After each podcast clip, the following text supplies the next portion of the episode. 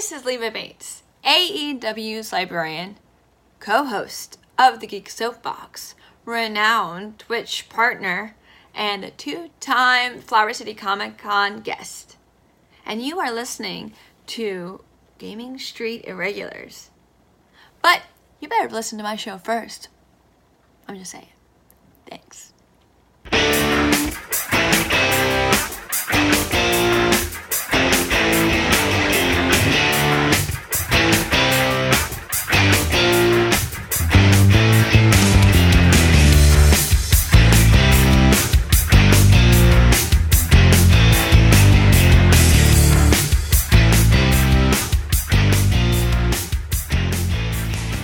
Good morning, good afternoon, good evening, good whatever time of day it is you listen to this. Welcome once again to Gaming Street Irregulars. My name's James Irish, and joining me, as always, is Chrissy Harding. Hi, everyone.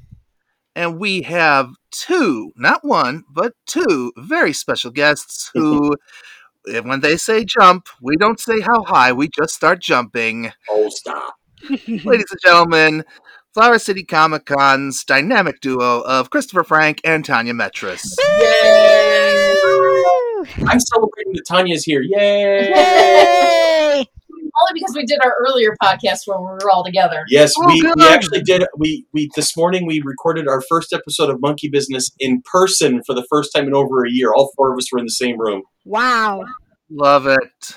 So that was a lot of fun. So I decided just to stay and hang out for this one. Yeah, no sense running home if you don't have to. Fair enough. Okay. Oh, well, I would have been on my big computer.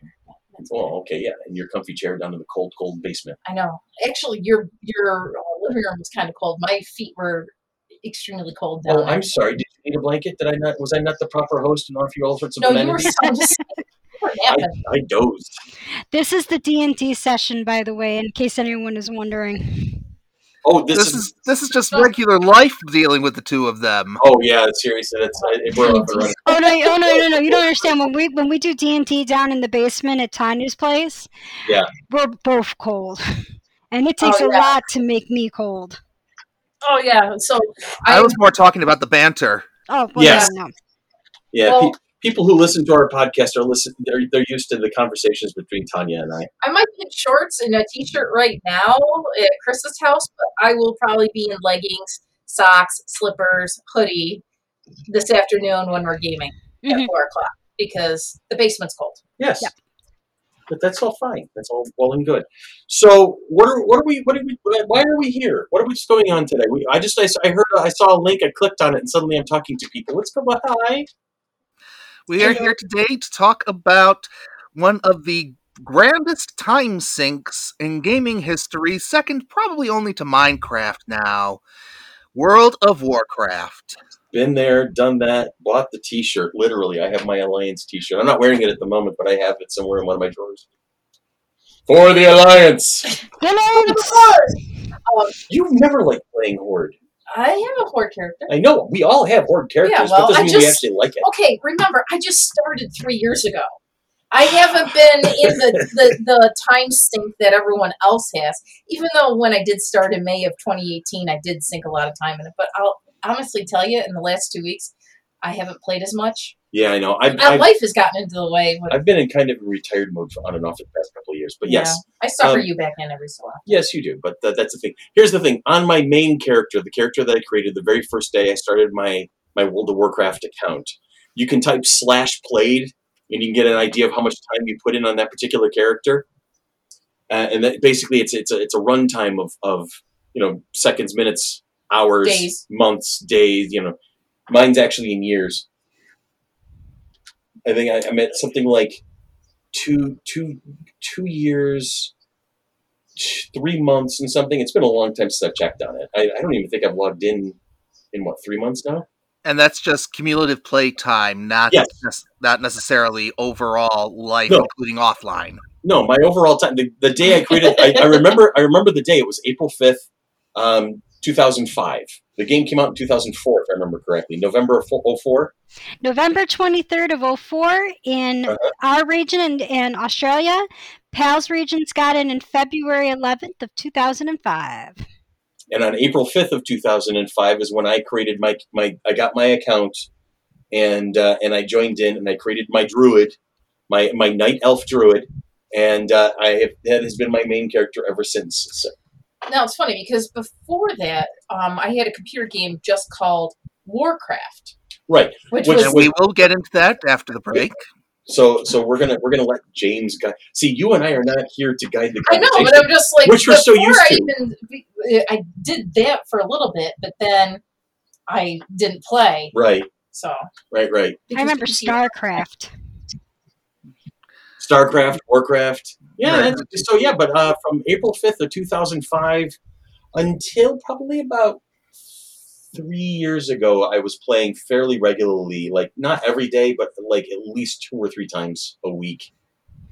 And then I just kind of like, I gave up. I retired. I was exhausted from it. So yeah, that's a thing.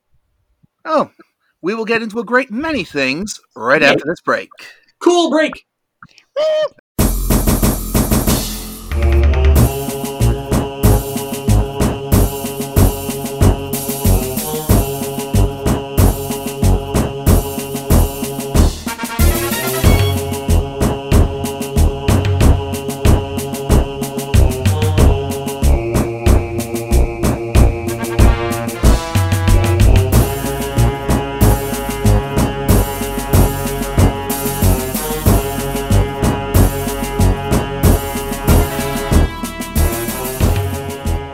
All right, here's the 10-cent tour of the history of this franchise.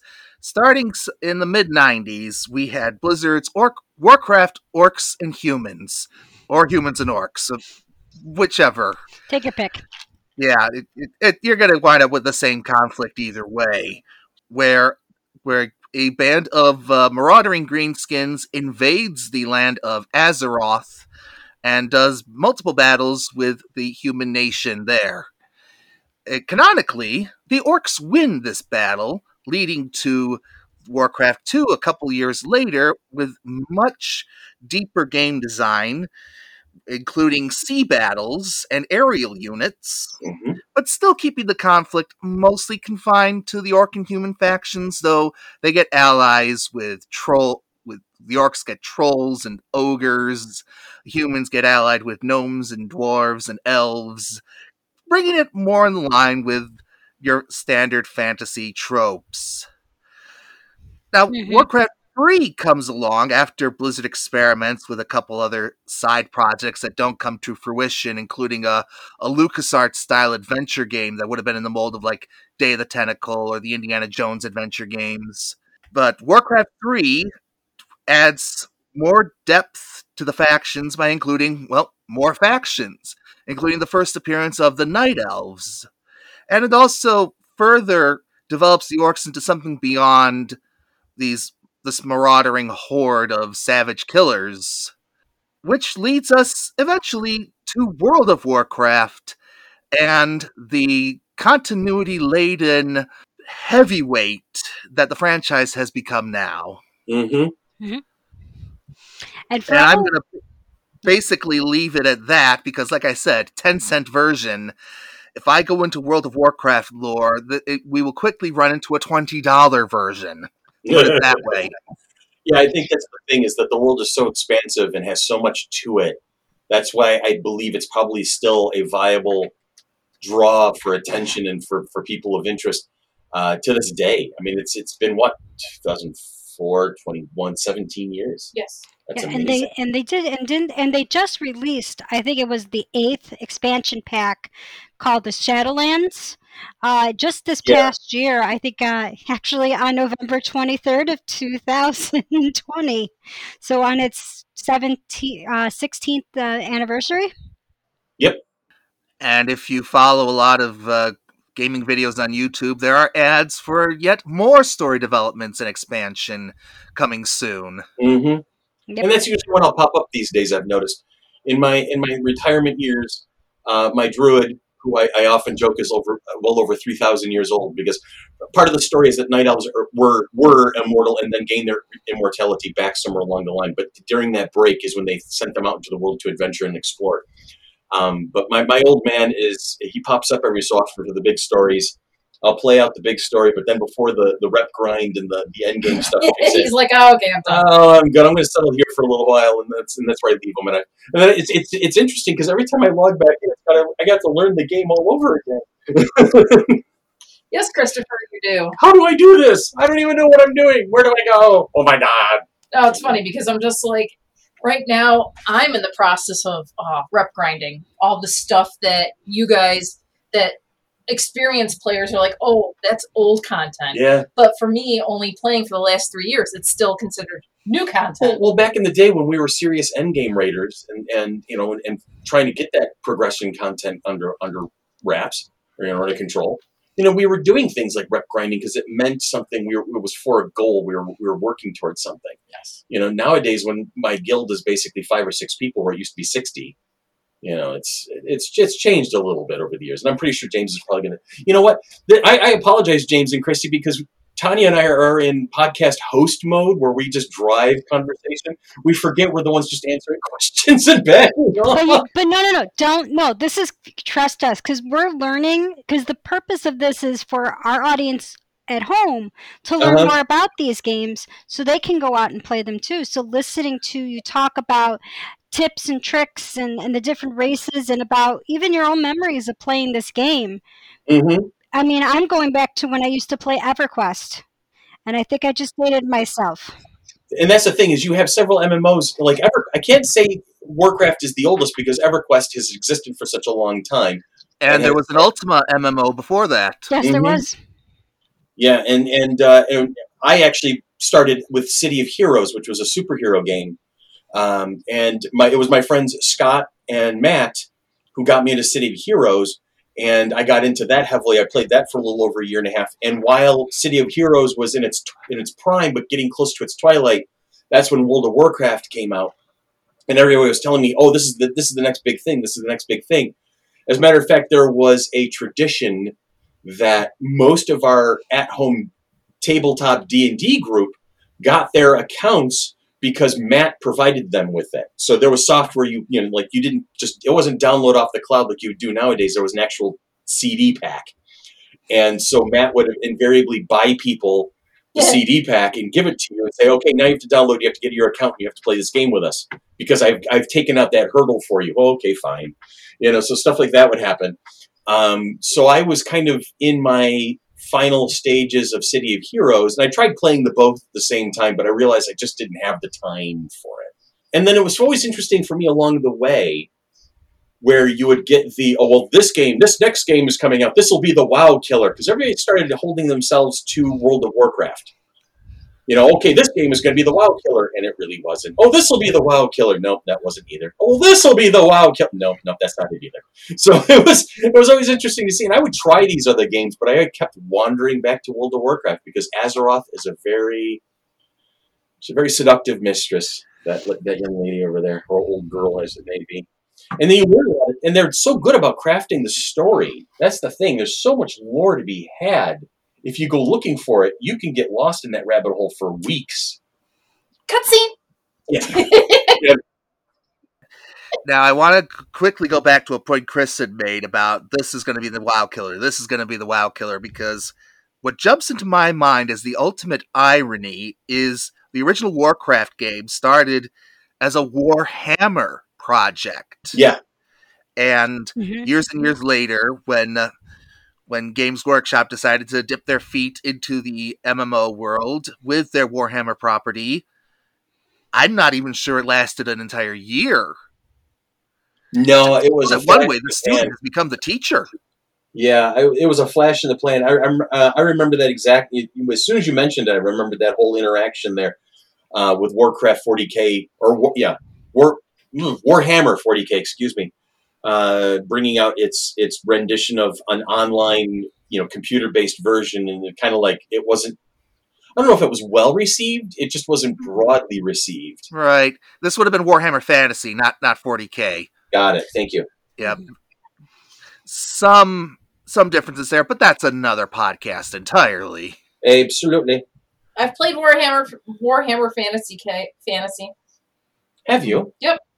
Mark runs it. How was it? Oh, you put on tabletop? On tabletop. Okay. What army? What army did you play? No, this is the role playing. Warhammer Fantasy role play. Okay. Okay. Yes. Very nice. But I cut my teeth on Diablo. Yeah. Yeah. And that's where a lot of the mechanics that World of Warcraft were pioneered by Blizzard. I mean, I'm sure they existed in other places beforehand, but this is where Blizzard learned the ropes of this sort of thing. Yeah, this is, you could definitely see a lot of what they brought of Wizard using a lot of what they did in their other games into this game as well. So, which is cool to watch. This game keeps building on itself. It keeps building its lore. The damn thing don't die. Yeah, it's even gotten to the point it even has its own urban myths in the game. Mm-hmm. I've heard most of them. Tell me one, and I'll let you know if it's true or not. Oh, it's the one with the house where with the five kids where they stand in a pentagram formation. Yes. And I know that there was hints that they were going to do more with that, have something happen. Did that ever happen? No. I know the exact house you're talking about too. I've been to it on several occasions. Where is it? Maybe I'll go find it. It's in Goldshire. It's in one of the houses in the one of the early human lands. It's in one of the farms. It's one of the farms in Elwynn Forest. Oh, it must be down towards. Yeah, down towards that border river between that and Elwynn Forest and Darkshire. Hmm? Or Duskwood. Yeah, in the Duskwood. So yeah, I've been there. What's another one? Tell me another one. That's the one I know of that I've heard about. I don't know the other ones. Maybe what are some of that you have seen? My favorite was when soon after Robin Williams passed away, it was talked about often how he was a big gamer and he loved Zelda and he actually played World of Warcraft, he played Dungeons and Dragons, things like that. And I can dream that would have been like a dream table for me is to be playing D&D with Robin Williams. I mean, come on, yeah. But they did a tribute for him. I can't remember exactly where it is. I think it's in Outland. But there is an area, it's a very hard, far-off area to find because they didn't want people just going there and just happen to be like, just stay there. It's a place you have to deliberately go to.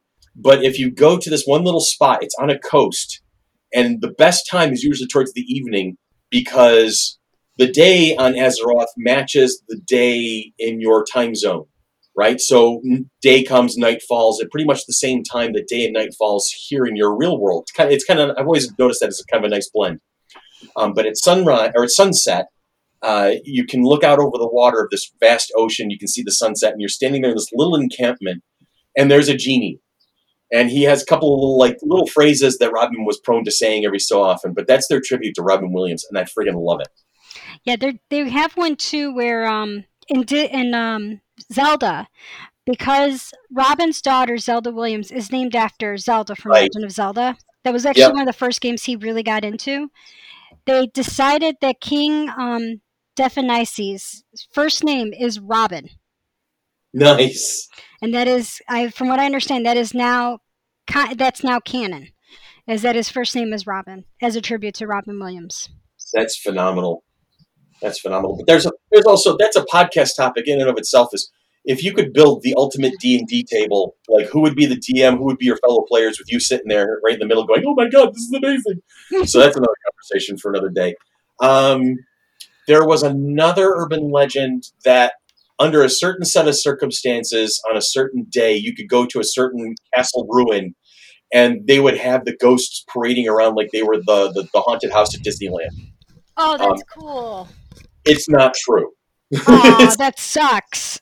It's not true. Because I found I was online. I can't remember exactly where, but I remember finding it, and then I remember like doing the exact steps and on the right day, the right time, at the right hour, in the right place, and nothing happened. And then the further I looked into it, the more Blizzard was like, no. If we did that, we'd get sued by Disney. We don't want to do that. So there you are. That is one little thing I forgot to tell you. Beware of hitchhiking ghosts. Now a ghost will follow you home until you return. Yep. And I had to interject there so that I could get us back on track. Oh, yeah, good luck with that. Anyway, what do you got to say for us? So if someone's starting off in World of Warcraft, guys, Yes. Where should they start with the current server as it is now, or should they go to the classics?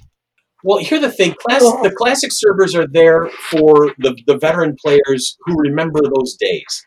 Like, for me, it was a nice nostalgia run to join a classic server, but the leveling is so different, and it's so... Yeah, there's a lot there that reminds me of nostalgia, but for me, as a new player, I would avoid the classic server. Stick with the retail version of the game as it is right now, because it's more the game as it stands today, the retail version, as people call it, is geared, it's programmed, it's balanced for new players to be able to acclimate quickly. Because I jumped onto the classic server when they relaunched it a couple of years ago. Mm-hmm. And the level grind is tedious. It's awful. It's horrible. You don't get gold. You don't get this. You don't get experience. You drag and drag and drag. I'm like, I still have a character on WoW Classic. Yeah. But I have not touched it in well over a year and a half. Like, for instance, I mean, I'm a veteran player, so today I could start my account up. I could create a character and jump in and start rolling through, and I could probably be 10th level within about an hour, maybe two. And that's, the game is built to give you a strong sense of familiarity and comfort and ease at this time. Now, if I did that same thing on a classic server, Chrissy, mm-hmm. I'm telling you, I probably would still be level 5 3 days from now. It's back to the basics. It's back to what it was originally built to be. It was built to be a 60 level experience. So, you know, and yeah, I mean, it was nice to see the talent trees back and stuff like that. There are certain lore objects and cityscapes that have changed and evolved over the years as the players have done things to craft the story for Blizzard. You know, so there are certain towns that look different because things have happened to them over the history of the game. So it was nice to have that tour, but I personally do not take classics seriously. Yeah, I think a lot of people have gone back to like classic to do like the raids and things like that. But mm-hmm. by the time that you can get to a level to be able to use flying mounts, you're exhausted. Yeah. Just because it's taking you so long. Yeah. I want to say, like, I don't even think my character is 20th level on that. And it was just taking me so long, so many hours of playtime in order to get there. Whereas... Yeah. When you, me, and Sean got together with our new characters, all of a sudden we turn and look, and we're 15th level. Yeah. And then Sean and I would go on, and then 2 seconds later, Chris would come back on, and we would be 20th level, and Chris would be 15th. Give him like a half hour, all of a sudden he's 20th. Yeah, I catch up. I found ways to do it. And there are more points that I'll bring them in throughout the conversation, but there is a difference between in classic. You really had to definitely build a very big and dynamic team of other players. Like at one point in the height of our power in the early days of vanilla Warcraft, my guild was 67 people. And we were all, you know, interrelated. We had ranks in the guild, so everybody had certain organizers and teams and guild master. I was the guild master. That was a lot of quote unquote fun. But they have done a lot to streamline things, so you don't need to manage a very large team anymore. A guild of 5 to 10 people can be just as capable of getting through progression content as the teams of 67 to 80, you know, and that's different. I mean, it's harder to hold together that many people. It does, because I mean, granted, the Alliance of Hyjal, which is the guild that you started mm-hmm. on retail. Yeah. I mean, I think right now there was like 385 players or characters on the server. There's accounts and players. You can, if like you're in Warcraft, you type /guild. It gives you all the information about the guild you're attached to at the moment. It tells you when it was created. It tells you how many accounts and how many characters. So it's kind of interesting to see that, because you'll see where the alcoholics are, and we can talk about alcoholics later. Oh yeah. But at one point we had 15 active accounts, but there was like 100 characters. Yes. And it's like, oh, okay. So but to answer your question in the ultimately a roundabout way, I would, to a new player, say stick with the retail version. Do not do classic. I would say go back to classic if you want to just change, if you're tired and or you want to take a quick break and you want to see a different take on it, then fire up a classic character. But for now, stick with retail. Okay. So now I want you guys to talk us through the two factions, the Alliance and the Horde. Mm-hmm. Since these have grown a lot since the game started, what are they looking like now? Well, it was interesting. I mean, they were created so you have your good guys and your bad guys. And, of course, you have all the little edgelord kiddies who want to be the Horde because they just want to be pricks. They want to be the bad guys. But as the lore has developed, you really do see the Horde for this dynamic, breathing entity. And I really appreciate that because it builds the story. So the Horde is not just they're not bad guys anymore. Yeah, they haven't been since Warcraft 3, really. Yeah. I mean, you see them as just it's like two superpowers. You have the Horde, you have the Alliance, and there are times where they battle over things because they are over the centuries have just been at each other's throats for all sorts of reasons. So there's a lot of tension between the two organizations. But the Horde is just that out there to beat the good guys and conquer the world. They have reasons, they have story, they have a very tribal mentality in a lot of places. There's a rich kind of almost a bond between them, especially between the orcs, the Minotaur, or the Tauren in this case, and the trolls. You know, you see this very tribal dynamic, and it's very, there's a lot of flavor there. So where it would be easy back in the day to be an Alliance guy and look at the Horde and just see him as evil scum, and vice versa, Horde, looking at the Alliance and saying, oh, look at these frou-frou idiots, trying to make civilization their own. There's a lot of that going on, but you see the dynamic of the story. And I love that, that's the one thing I've always enjoyed is that they've really devoted their time to craft the story. So it's not just, adventure here, break this dungeon, solve this quest, gather these materials, beat the bad guy. And in player versus player, you have to beat the evil guy. It's not necessarily evil. I mean, the Horde does have the Forsaken, which are predominantly undead, but they're not just this machination of some evil sorcerer. There's a rhyme and a reason to everything. And I love that about Warcraft is that there is a rhyme and a reason for everything. There's no throwaway details in the game that I've ever noticed. I don't know about you, team. No, there's just like little hints and nuances, and you're like, "Ooh, I want to go find that. Yeah. I want to go find that." So many rabbit holes to fly down. Yeah. Oh, and then there are times where, even as an Alliance player, there was something the Alliance was doing against the Horde or against a mutual enemy, and I'm like, I started questioning that. I'm like, "Wait a minute, why are we doing this?" It was almost like, "Wait, are we the good? We're not the good guys in this equation here. It was kind of wild." Well, it just also sounds like that what they did is they took what could have been a very carbon copy, one-dimensional idea, and it's like they fleshed it out to the point of it's as nuanced as real life is. Yes, and I think that's part of its draw, and I don't know if you want to talk about that more, so I won't touch on it too deeply, but they really do, they put a mirror up to the world around you in several places. And they make it kind of stop and go, I feel good about this. I feel bad about this. There are definitely nuances. Nuances are there. And I believe that has led to the longevity of the game. Very good. Very good. So let me just make sure I got the lineups right. The Alliance includes humans, Night Elves, dwarves, gnomes, and what else? Now they have, originally, that was the original lineup. Since then, they've added Worgen, which are basically werewolves. Okay. Draenei, which are essentially aliens.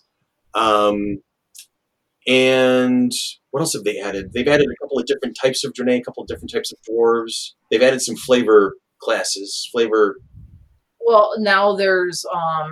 Panda. The pandas. The Pandarins. Oh, yes. Pandarins. Didn't that start out as like as an April Fool's joke and just took out a life of its own? Yeah. Well, World of Warcraft is huge in China.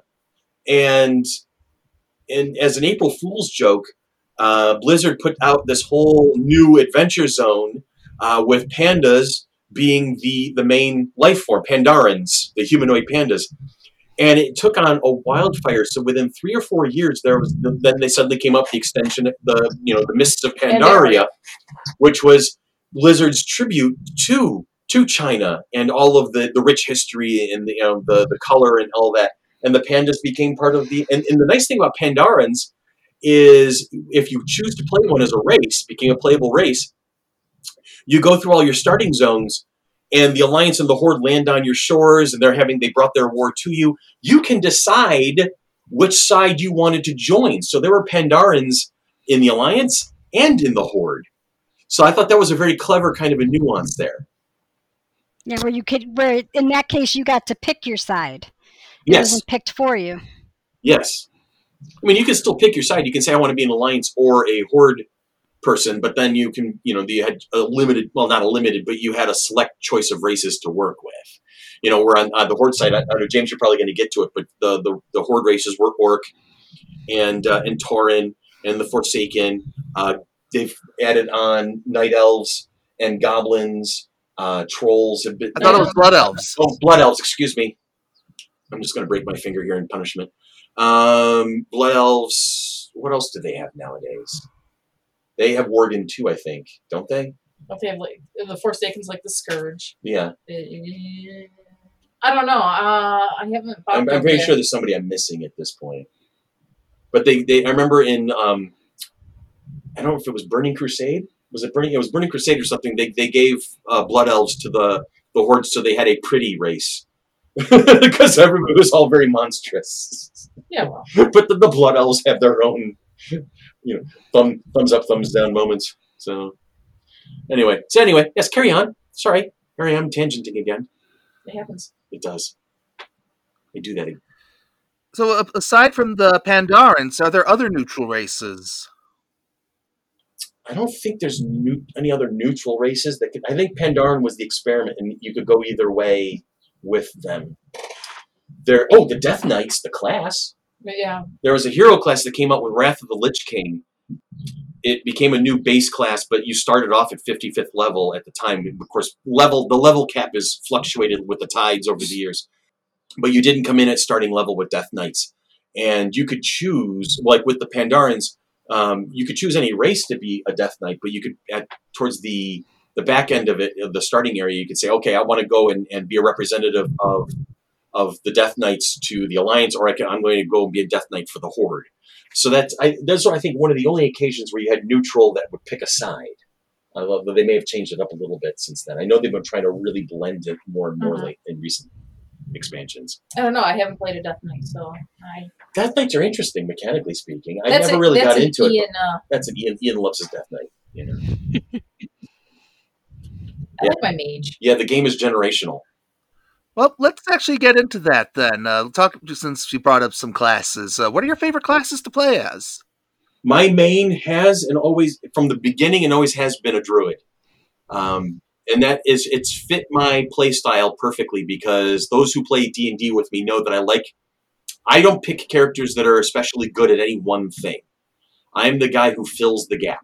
Or I'll pick a job, but I'll also make sure that I have decent amount of ability to deal other jobs just in case it's necessary. Where my buddy Scott, he and I are a perfect team because Scott likes to focus on one job and be really, really good at it. And he always succeeds because he's just very smart at it. Then here's me who balances out, and I can join him and go toe-to-toe and do damage. But then if he's weak here, oh, I've got that. Oh, and he's weak here. Oh, I've got that too. And the druid for me was the perfect Swiss Army knife. With a druid, you have the ability to do melee. You have the ability to heal. You have the ability to be ranged. You can be stealth. You can be a tank. You can be a healer. You can do anything. You can be a bear. You can change into animal forms for specific things. And that's the character I've been playing for 17 years. Oh my God, has it been that 7? Yes, it's been that long. 16 years, because I started in 2005, yeah. Right? And we're in 2021. So 16 years I've played this character on and off, more on than off. And case in point, there was a 5-man dungeon, which we can talk more about, the 5 and the 10 and the 25s and the 40s and all, how many people you needed for stuff. We will get there. There was a 5-man dungeon, and we were farming it at that point. We'd gotten so good at these things. We're just speedrunning through and plowing through stuff. And I was on board as the healer, and we had our usual damage dealers, our usual tank. And something bad happened. It was a glitch somebody lagged or something like that, and two people got knocked down to the five right off the bat in this fight. So here's my druid. I'm trying to heal. I quick dove into bear form. I run up to this one mob, and I start tanking it, and I pull it off of the guy who's doing damage. The guy's able to take this guy out. I quick jump back. I do healing. I have what's called a battle res ability, so a resurrection spell that you can use in the middle of a fight. And I brought the tank back up, and the tank jumps in, and I'm throwing heals around, and then I threw into DPS, and I'm damaging this one guy, and then I step back, and I'm casting. I was doing everything during that one fight. I did every job, and it was natural to me. I wasn't trying to show off. It was just, okay, I can contribute at this moment doing this. Oh, we need me to do this. And I'm so used to this character by this point that I knew every trick, I knew every tool that I had at my disposal, and I used it all because as a guildmaster, my philosophy was this fight's not over until I say it's over. Because there were so many people who would approach things in a professional business-like sense. If it wasn't going well, just wipe it. We'll rebuild and start over again. Me, I'm like, no, I'm all about the epic win. So I fight until there's no fight left. And I kind of blew that over to my real life over the years. But at no point did anybody tell you, you have one job. Yeah, that's about it. Nobody would ever tell me that. But the fight ended, and we got through it, and we started healing up and getting everybody up and running. And my one cohort who was playing a hunter, who was the primary DPS guy, damage guy, he's like, holy crap, I was watching you. You did everything. He goes, the only reason we survived that fight was of you. And I'm like, yeah, well, I was just doing my job. And so that's why I love the druid. They're a night elf predominantly back in the old days. Just a handful of races can be a druid now. But at the time it was, if you were a druid, you were a night elf or a tauren, because tauren had druids on their side of the board. But night elves are very tall. Right? They're very tall. They're like 6'8", 6'9". So I would just tell people this character is a 6'9" Swiss Army knife. Use them as you need them, and I was ready for anything. It was fun. I loved it. It fit my style perfectly. It just strikes me as such a shame that the Swiss Army only ever employs knives. You can see I found a new toy. Blow stuff up. Yeah. Apparently, James found a new sound effect to use in today's podcast and future podcasts. Dan was using his portable podcasting rig at my house this morning, and it has 4 buttons on it. One of them was a rim shot. So, yeah, we were making use of that as well today. Oh, nice. So, but yeah, Tanya is a mage prime. She loves her mages. And mage has the ability to do the specialty of arcane, frost, or fire. Yes, you can basically just nuke the crap out of something and everything around it, or you can take a target and say, I'm going to burn you into infinity, or you can be a crowd control specialist with frost. With right. And so I level it primarily as arcane. Yes.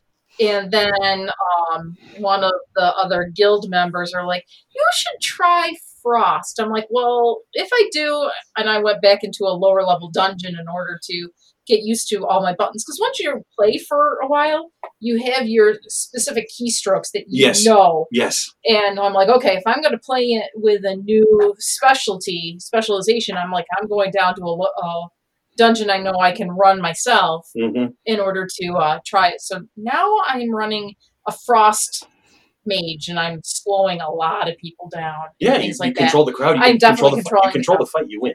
And they're like, did you do fire yet? I'm like, no, I haven't gone to fire yet. So they keep asking me, are you going fire yet? I'm like, no, I'm going to leave that to BT. So, I have played every character. I've played every class in the game at this point. I've played alts, and I've leveled up other characters. Shaman are fun. Paladins, priests. I've played a rogue, but I never got past 20th level with it. It was like, okay. I never got into it. I do like my rogue. I do have a rogue that had hit level 120 in retail, and then when Shadowlands came out, it got bumped back down to level 50 because of the whole level crunch. Level squish. Yeah. And I want to say she's like 55 or 56 because I just haven't run her because right now she's running through the maw. And the maw is a scary place. It is a scary place. It's a very scary place. They have made some very scary places to play. Oh, it's not a pretty place to stay along into. Nope. So I just... But they've also made some beautiful places. Oh, yeah. Like all the Elven lands always appeal to me. So I just haven't gone back in with my rogue. Every so often I think about it. Now I have to remember the keystrokes for it. But at heart, I'm always a druid. That's all there is to it. You're a doodad. I'm a doodad. Well, at no point can you say that you guys are like school on a Saturday. No, we're not boring. No, you guys. I mean, you can't say that you guys don't have any class. I didn't get it. We've been gamers for a very long time. We have lots of classes. Mm-hmm. Fair enough. I was going to say, Tanya, if you didn't say anything about rogues, I would have been like, come on, you know you play a good rogue. I've played better. I play a better rogue on World of Warcraft than I do on Saturday nights. Well, don't forget though, our characters on Saturday nights are starting out evil characters, so we're not exactly supposed to be good. Yeah, we gotta start becoming more evil. Well, maybe I need to go over to the Horde side for a little while and really get it going. Well, wait until we get back into town, then we can start killing people again. Yay! Indiscriminate death and destruction. Next on Geraldo. Wait. Yep. So talk to me about how the raids work in this game. Okay, good. Yeah, I knew we were. There is a absolute ton of solo content for you to be able to quest and wander around with. And then you're encouraged to group up with people, and you can get groups as big as 5 people. So you can just kind of mob through, quests and stuff. 5 is the minimum you need to get into what's called a dungeon. Okay, so cool. They have the 5-man runs, your early groups, or 5s. And then you start kind of tinkering around the next level past. So you have your solo content, you have your dungeon content, and the next level past that is the raid content. That's where the challenge really starts ramping up and the rewards really start kind of getting much more interesting. And those raids will usually start with 10-man raids. Yes. Back in the day, there were no 10 and 20. Well, here's the thing. There's a lot of I'm going to go history nut at the moment here. Go for it. In the very early days, the very first level cap when Warcraft came out was 50th level. And the quote-unquote raid was an advanced dungeon called Skolomance. And it's in the Eastern Plaguelands. And it was a 10-man. And I do remember in the very early days playing 10. But as I was coming in on board, the level cap had pushed to 60. And you start seeing the original raids of Onyxia's Lair, Molten Core, things like that. Blackwing Lair was on the horizon, but it had not opened up yet. So the bigger the challenge, the more people you were allowed to bring with you. So you had your 5-man dungeon, and then you had your 10-man raid, which eventually gave way to the 40-man content, the 40-man raid. This is where you had to bring your entire guild to take on a goal. The very first raid, if I remember correctly, was Onyxia's Lair, where you had to penetrate this dragon's lair. Onyxia was a massive black dragon. You had to plow through all the trash mobs, which were her little 4-legged dragon kin. They were your trash mobs that you had to deal with. And then the fight was to come around the corner, and there she is in her lair in all of her glory, and you had to take her down. And it was a dance of death because there were several things that she could do. There was rhythm to it. There was patterns. There was things that could happen, events that you could trigger accidentally, and then things that you would just do because it was part of the fight. You had to bring everybody. And this is why the original guilds were so huge, because in order to do these raids, you needed 40 characters. Quick question? Yes. Mm-hmm. At any point during that specific raid, did anybody break out into "I need you tonight"? No. No. Yes, in excess. In excess. Yeah, that's why I'm like, that one I got. Yeah. No, I do remember the very first time in Onyxia's Lair, just the overwhelming feeling of excitement. I mean, as we were progressing through, I was a raid healer in the beginning. My character's name, by the way, was Caladrin. And so everybody would just call me Cal. And so to this day, you can tell who I played Warcraft with on Facebook because people will still call me Cal, you know, along the way. But yeah, Cal was a healer. And so I remember just struggling to keep, you know, there was like six of us. There were six healers in a 40-man squad, and we were all working very hard to keep everybody standing. And we get in there, and in the early part of the fight, she starts flapping her wings, and she goes airborne in this massive cavern. And I just remember looking up at this black dragon, breathing fire, flapping the wings, all sorts of stuff happening. There's audio, there's sound clips, everything is happening all at the same time. And I'm like, this is the next level of D&D.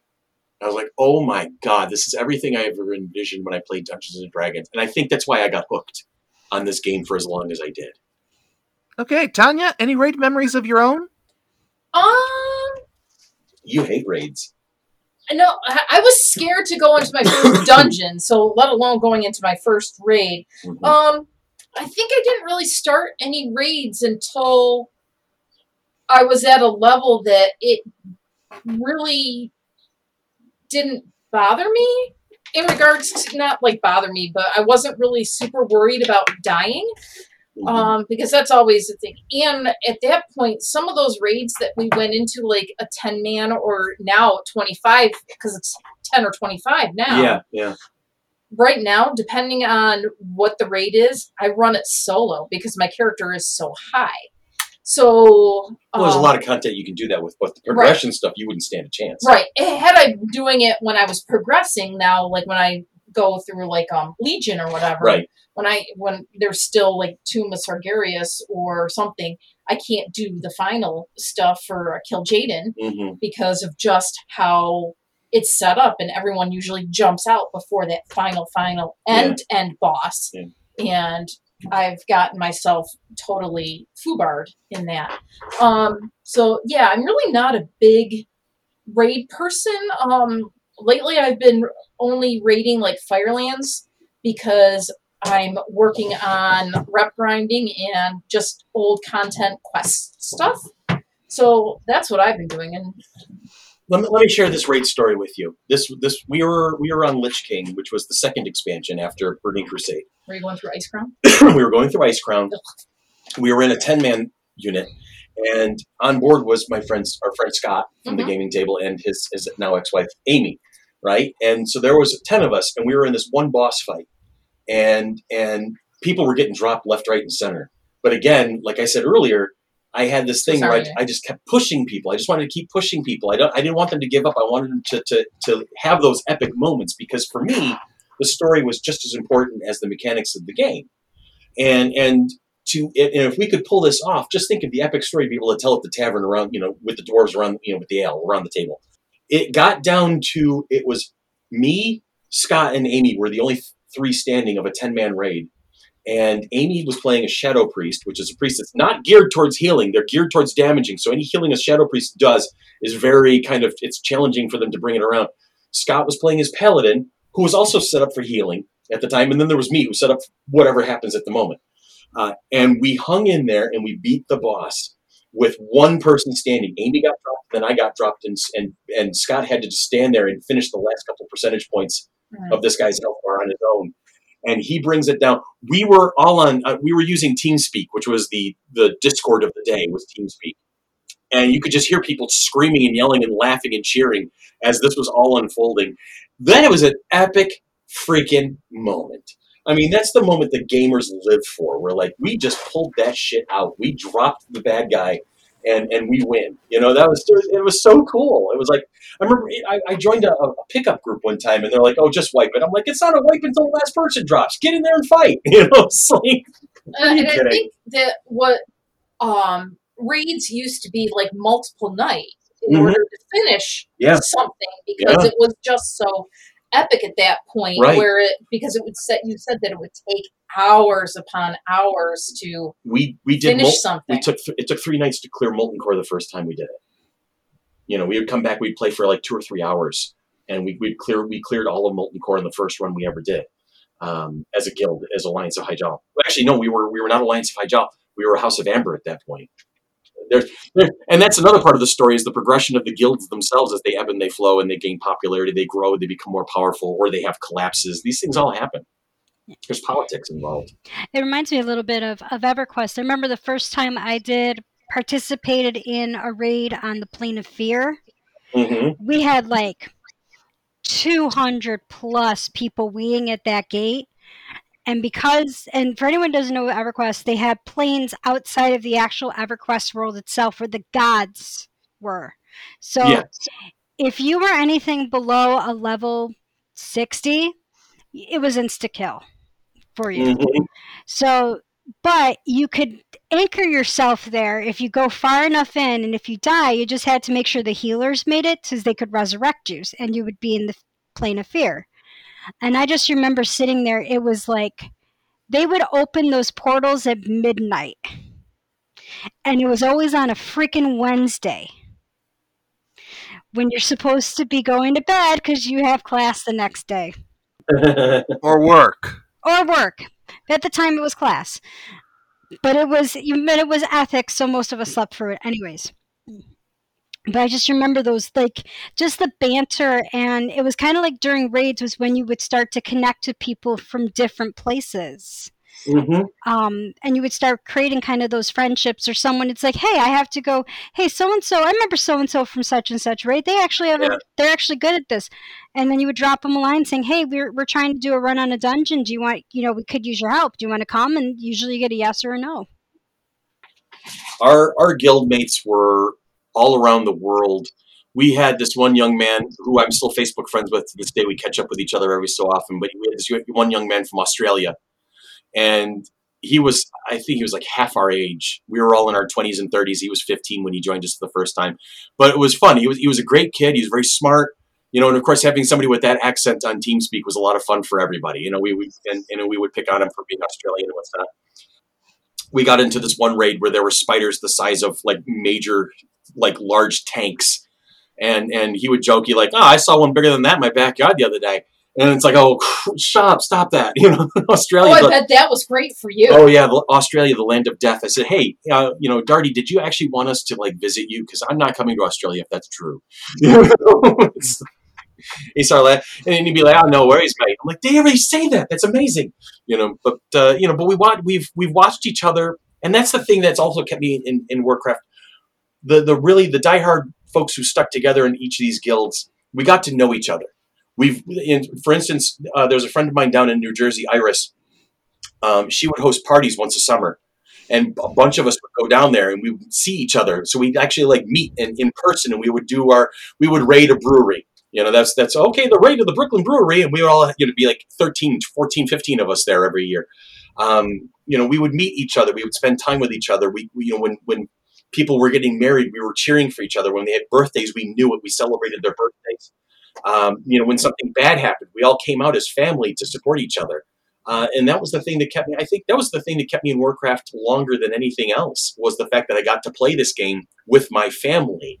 Essentially, this family that we had built up together, and we still talk to each other. We have a Facebook board just for ourselves, so we can keep in touch with each other.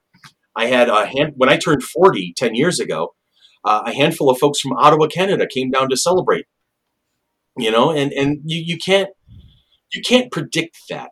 I don't think the people in Blizzard, when they were designing this game, knew what they were going to create in terms of community, and that's the thing that will always sit with me is I have war stories with my family. I went to war with my family, and we all won, and we had a great time. We bonded. So I think that's a big thing for me in these games. So any other specific memories jump out, especially for you, Tanya? Well, when I ran my first dungeon was one of the scariest things to do whatsoever, because I wasn't used to it, and they're like, "Oh, you'll do fine, whatever. Just stay behind the tank, okay?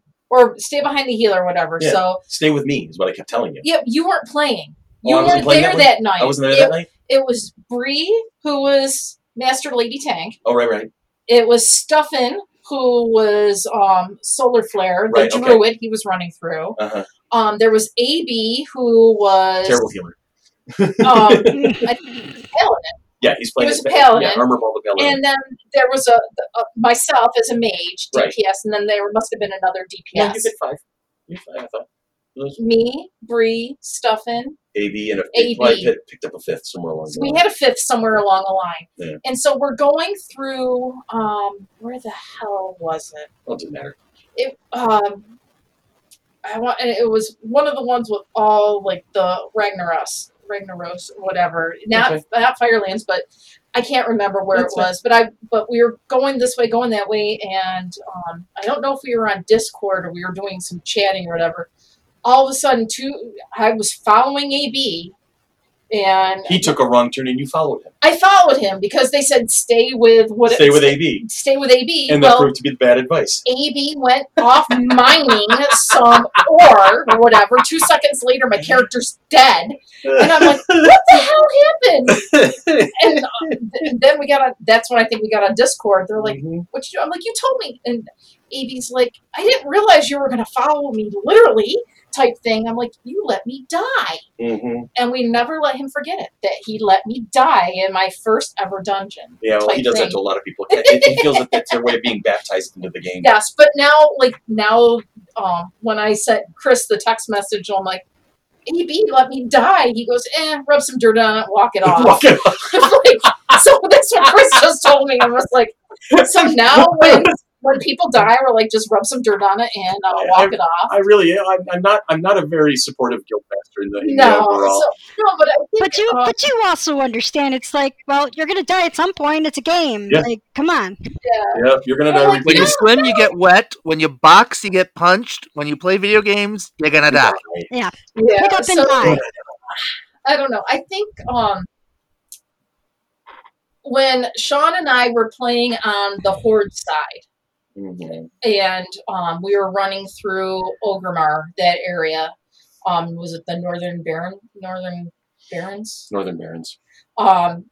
And we were killing things left and right. And all of a sudden, like, we see this other player character that's a Horde character that was doing something. And then 2 seconds later, he dies. So, meanwhile, at that point, I shoot whatever had been killing him. Sean, whatever, mm-hmm. kills him. The guy gets back to his body or whatever. We're like, do you need help getting someplace? And they're like, what? You're offering help? Yeah. You're offering help? You guys are like 10 to 15 levels above me. In the early days, that would happen a lot more than it does in the current. And that says something about the climate and the overall, I think, the social climate. But back in the early days, for high-level characters to descend out of where they come from, nobody knows. And then suddenly they're helping the low level out. You're on a run quest. Okay, go ahead. Just do that. I'll clear the path for you. Because transportation was a lot more challenging back in the early days. And there were times where if you wanted to go from point A to point B at fifth level, that was a pack of lunch. You're in for an adventure, and it's going to be harrowing. So somebody comes along and starts plowing the road for you, getting all the mobs away, making sure the road was safe. That was a big thing, but it happened a lot more 15, 16 years ago than it does today, I've noticed. Yeah. So now, I think, but. Yeah.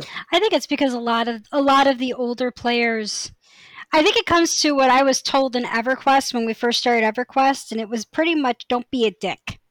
Yeah. Yeah. Seriously. It was like, don't be a dick. Like, you're new. We get it. Don't worry.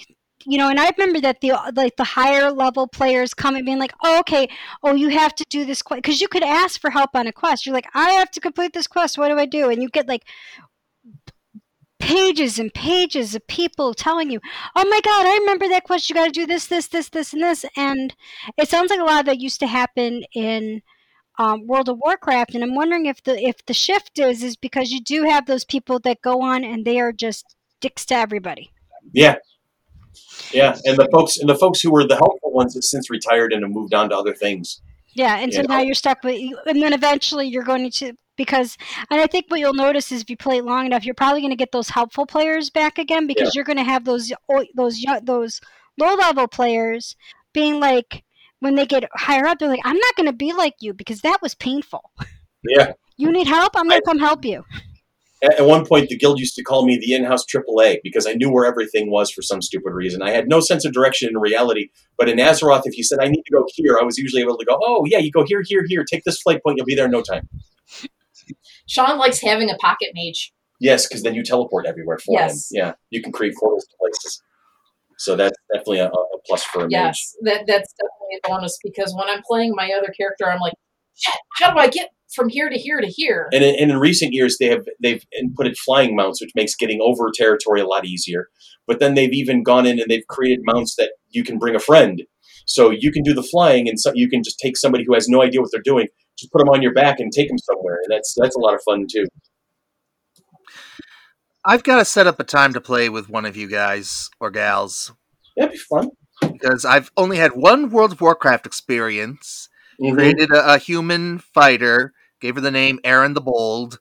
Yeah, you know. And the first, my one memory of playing in that very, very early stage is somehow accidentally discarding my armor and had Aaron wandering around just in her unmentionable for a top, and I'm like, no, this is not what I want at all. She's supposed to be a noble paladin, not some saucy wench.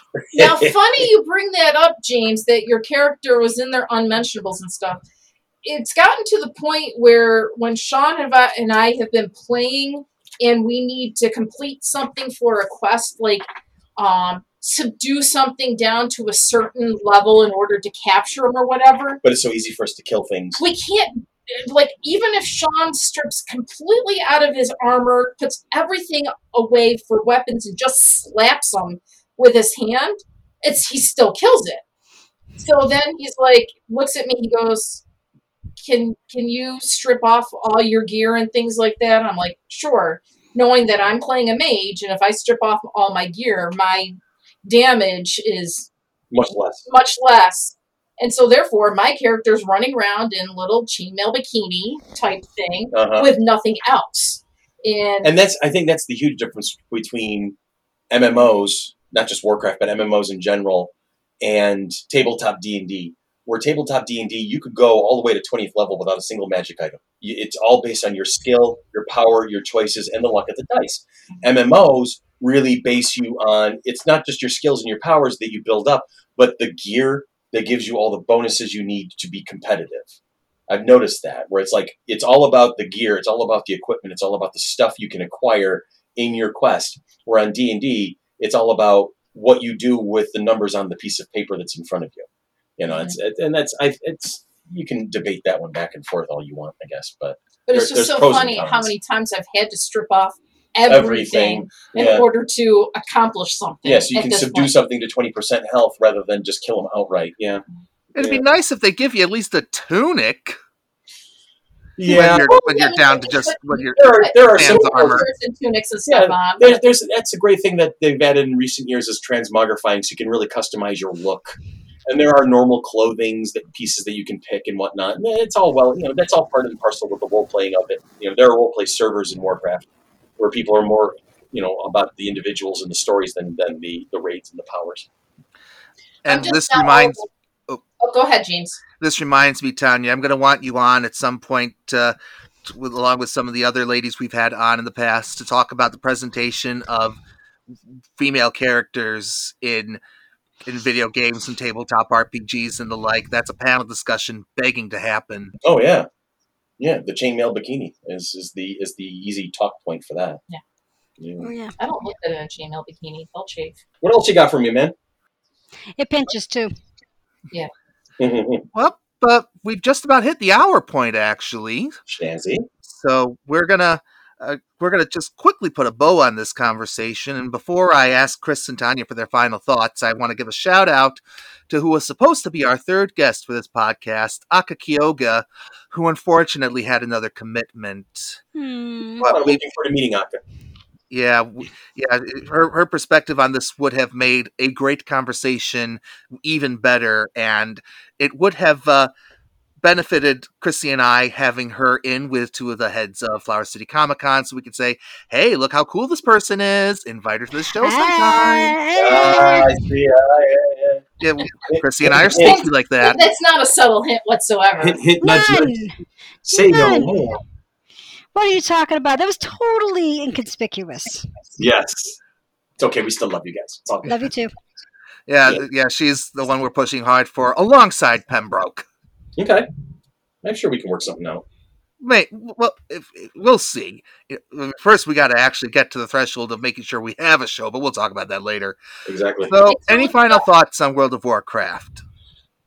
Final thoughts of World of Warcraft. I spent a lot of time, subscription money, and tears at times because it would be frustrating. It'd get frustrating at times. You know, you should hear them on Discord. There would be arguments, and you know, it's a rise and a fall kind of a thing. And yes, while I may be, you know, functioning and retired at this point, you know, because the rep grinds were just I can't keep doing them over and over again anymore. But it was time well spent, and I liked the adventures I went on. I liked the character that I created, the persona that I created around him as a role player. That meant something to me. I have epic war stories that I can share with people.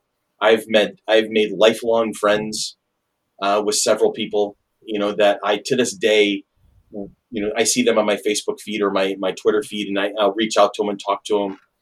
You know, we are extended family of each other. So in the overall, the experience was definitely a worthwhile one. I'm even nostalgically thinking about re-upping my account just because of this conversation alone. I guarantee it'll probably be for like a month tops, but I would do it. I would consider heading back just to kind of like putz around and see what's going and how everybody's doing. You know, maybe something to do in the off time when I'm not playing Minecraft. Yeah, all right, whatever.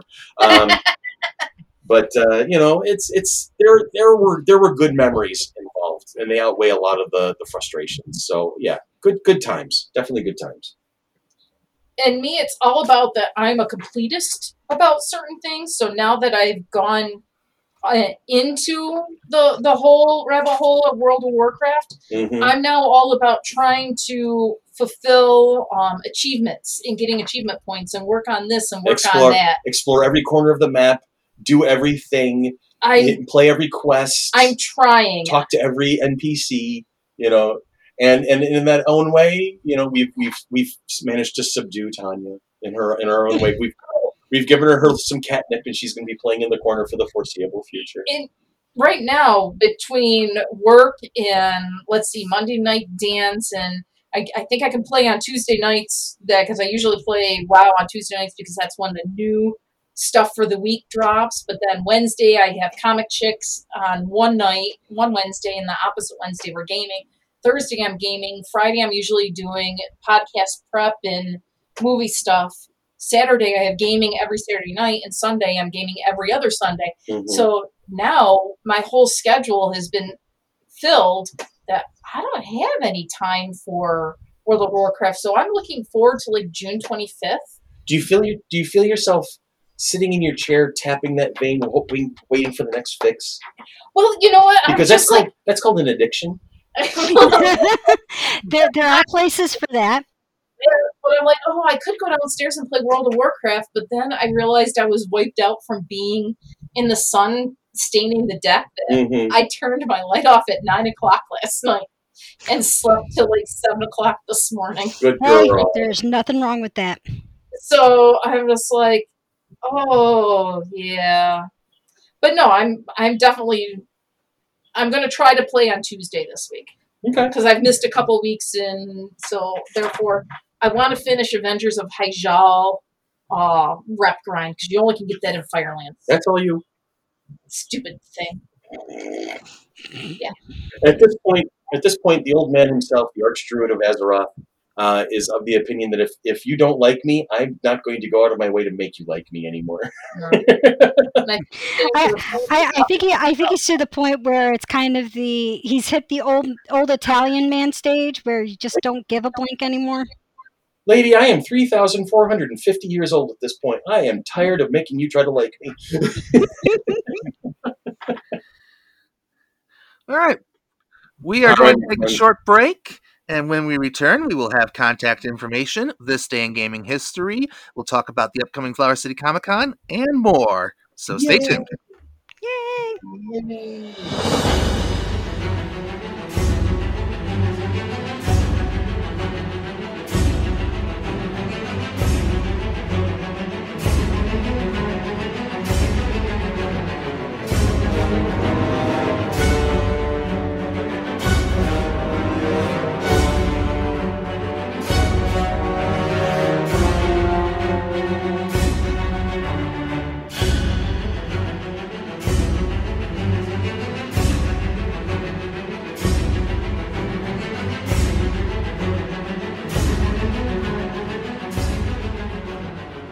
Want to support the Irregulars? Head over to www.patreon.com/FC3ROC. We're part of the media division of Flower City Comic Con, based in Rochester, New York. We're a nonprofit group. Everything we make off of Patreon and everything else we do goes right back into putting on our future conventions and other events, from reserving the facilities to bringing in guests. If you pledge any amount, even a slim dollar, you will receive improved access to my blog entries, where every Tuesday I go over current video game news and write retrospectives on old-school arcade games, all delivered conveniently to your inbox. There's plenty of other perks and rewards, and if you don't see what you're looking for, reach out to the crew. They'll be happy to work with you. Want to get a hold of us in particular? You can email Chrissy directly at krissi@fc3roc.org and me at james@fc3roc.org. At the moment, we're still working out most social media matters, but we are indeed on Facebook at Gaming Street Irregulars. Chrissy and I are fairly frequently there, sharing news and things we find cool, and asking for your questions and answers to be used in upcoming episodes. Yeah, asking. That's the ticket.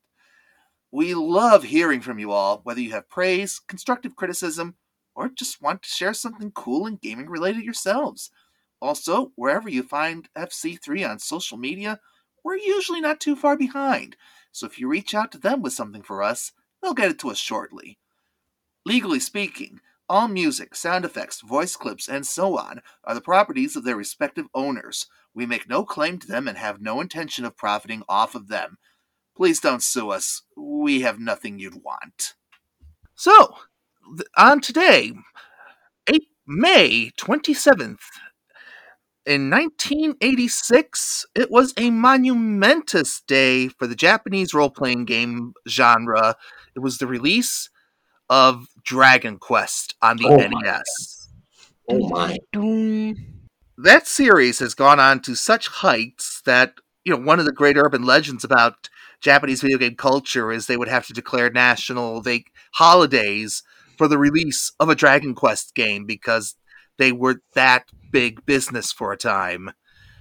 I don't think it ever quite got that big, though. I have to look into whether or not that was actually a thing, but my brain is telling me it wasn't quite that extreme. Close. There was definitely a frenzy about them. I remember those games. They were the cornerstone of what our culture is based on these days. Yeah. And what was cool about those games was it featured some very early artwork by the same gentleman who did the illustrations for Dragon Ball Z. Yep, mm-hmm. Akira Toriyama. Yep. And speaking of Dragon Ball Z, we still have some of their voice actors scheduled to come to Flower City Comic Con. Is that correct? Yes, we do. Tracy Vollmer and Tiffany Vollmer. I never get that right. Why don't we call you Tracy? I don't know. You've been consistently calling her Tracy. Well, at least I'm consistent, I suppose. Tiffany Vollmer and Mike McFarlane. Mike McFarlane. I was about to say Matt McFarlane, too. Holy crap. I am not doing well here. I think you need some caffeine to wake up. I need caffeine. I need a nap is what I need. I need a vacation. I think I'm going to take a vacation soon. But you'll be able to meet Tiffany Vollmer and Mike McFarland at the Flower City Comic Con at the Total Sports Experience in Gates on September 25th and 26th. Yes. We will, of course, also have something around 50 vendor tables, tons of panels, additional guests yet to be announced. And yeah, unfortunately, I've got to give a lot of love to Jason Font from Power Rangers because he hung with us for as long as he possibly could. But unfortunately, the last September of 2021 is just that conflict that he can't get around, so he won't be able to join us. But hopefully, we'll have him in 2022. And I'm hearing a crazy rumor that a certain marked camel will be there. I can confirm that no, Mark Hamill from Star Wars fame will not be a guest at the Flower City Comic Con. He's number one on my wish list, to be honest. But and you know what? Him and Keanu Reeves, I would love either one of them. I got to tell you, the way that Mark Hamill I can praise this man not enough ever, because the way he makes himself accessible to his fans is impressive, and to to have him show up at, in the unlikely event of having him show up at a future Flower City Comic Con is actually not out of the question, because I think our kind of show would be something he would do. I think he would do that. I think he would just stop by sometime if we invited him, and we keep inviting him, and he hasn't done it yet. But you never know; anything's possible. I mean, come on! Look at the podcast that got Tom Hanks to go on by sending him a letter typed on a Corona silent typewriter, and then he wrote a reply back. Well, they also sent him the typewriter. Yeah, they sent him that and the typewriter to send back a reply. Because he has his typewriter collection. That's definitely a way to get Tom Hanks' attention. Mm-hmm. Maybe we need to ship a bunch of Superman merchandise to Jerry Seinfeld. Yeah, it's possible. There you go. It's possible. We can get Wayne from Astronomicon to help us out with that, because Wayne's a big Superman fan. So, all right. So, yeah, we're still on 25th and 26th of September 2021. Total Sports Experience in Gates on Elm Grove. It is on a bus route. There will be plenty of parking. And free parking. And you will see Tanya in all of her masked glory. You'll also see of us in all of our masked glory, too. Yeah, and I'll be running around like an idiot, like I always do. Just remember to eat. And we will be in compliance with every COVID restriction and recommendation and whatnot. Yes. We want to make this as safe and fun an experience as we can. Exactly. That's important. Yes. Because we're nothing without our fans. Absolutely. Exactly. I mean, there's no point in having a show if nobody's going to come, you know? That's a thing. Yep. So, for Chrissy Harding, for Christopher Frank, and for Tanya Metris, I'm James Irish for Gaming Street Irregulars. Thank you so much, as always, for tuning in. We know there's a million choices for video game podcasts. We're glad you picked ours. And as always, game on. Bye, everyone. Bye, folks.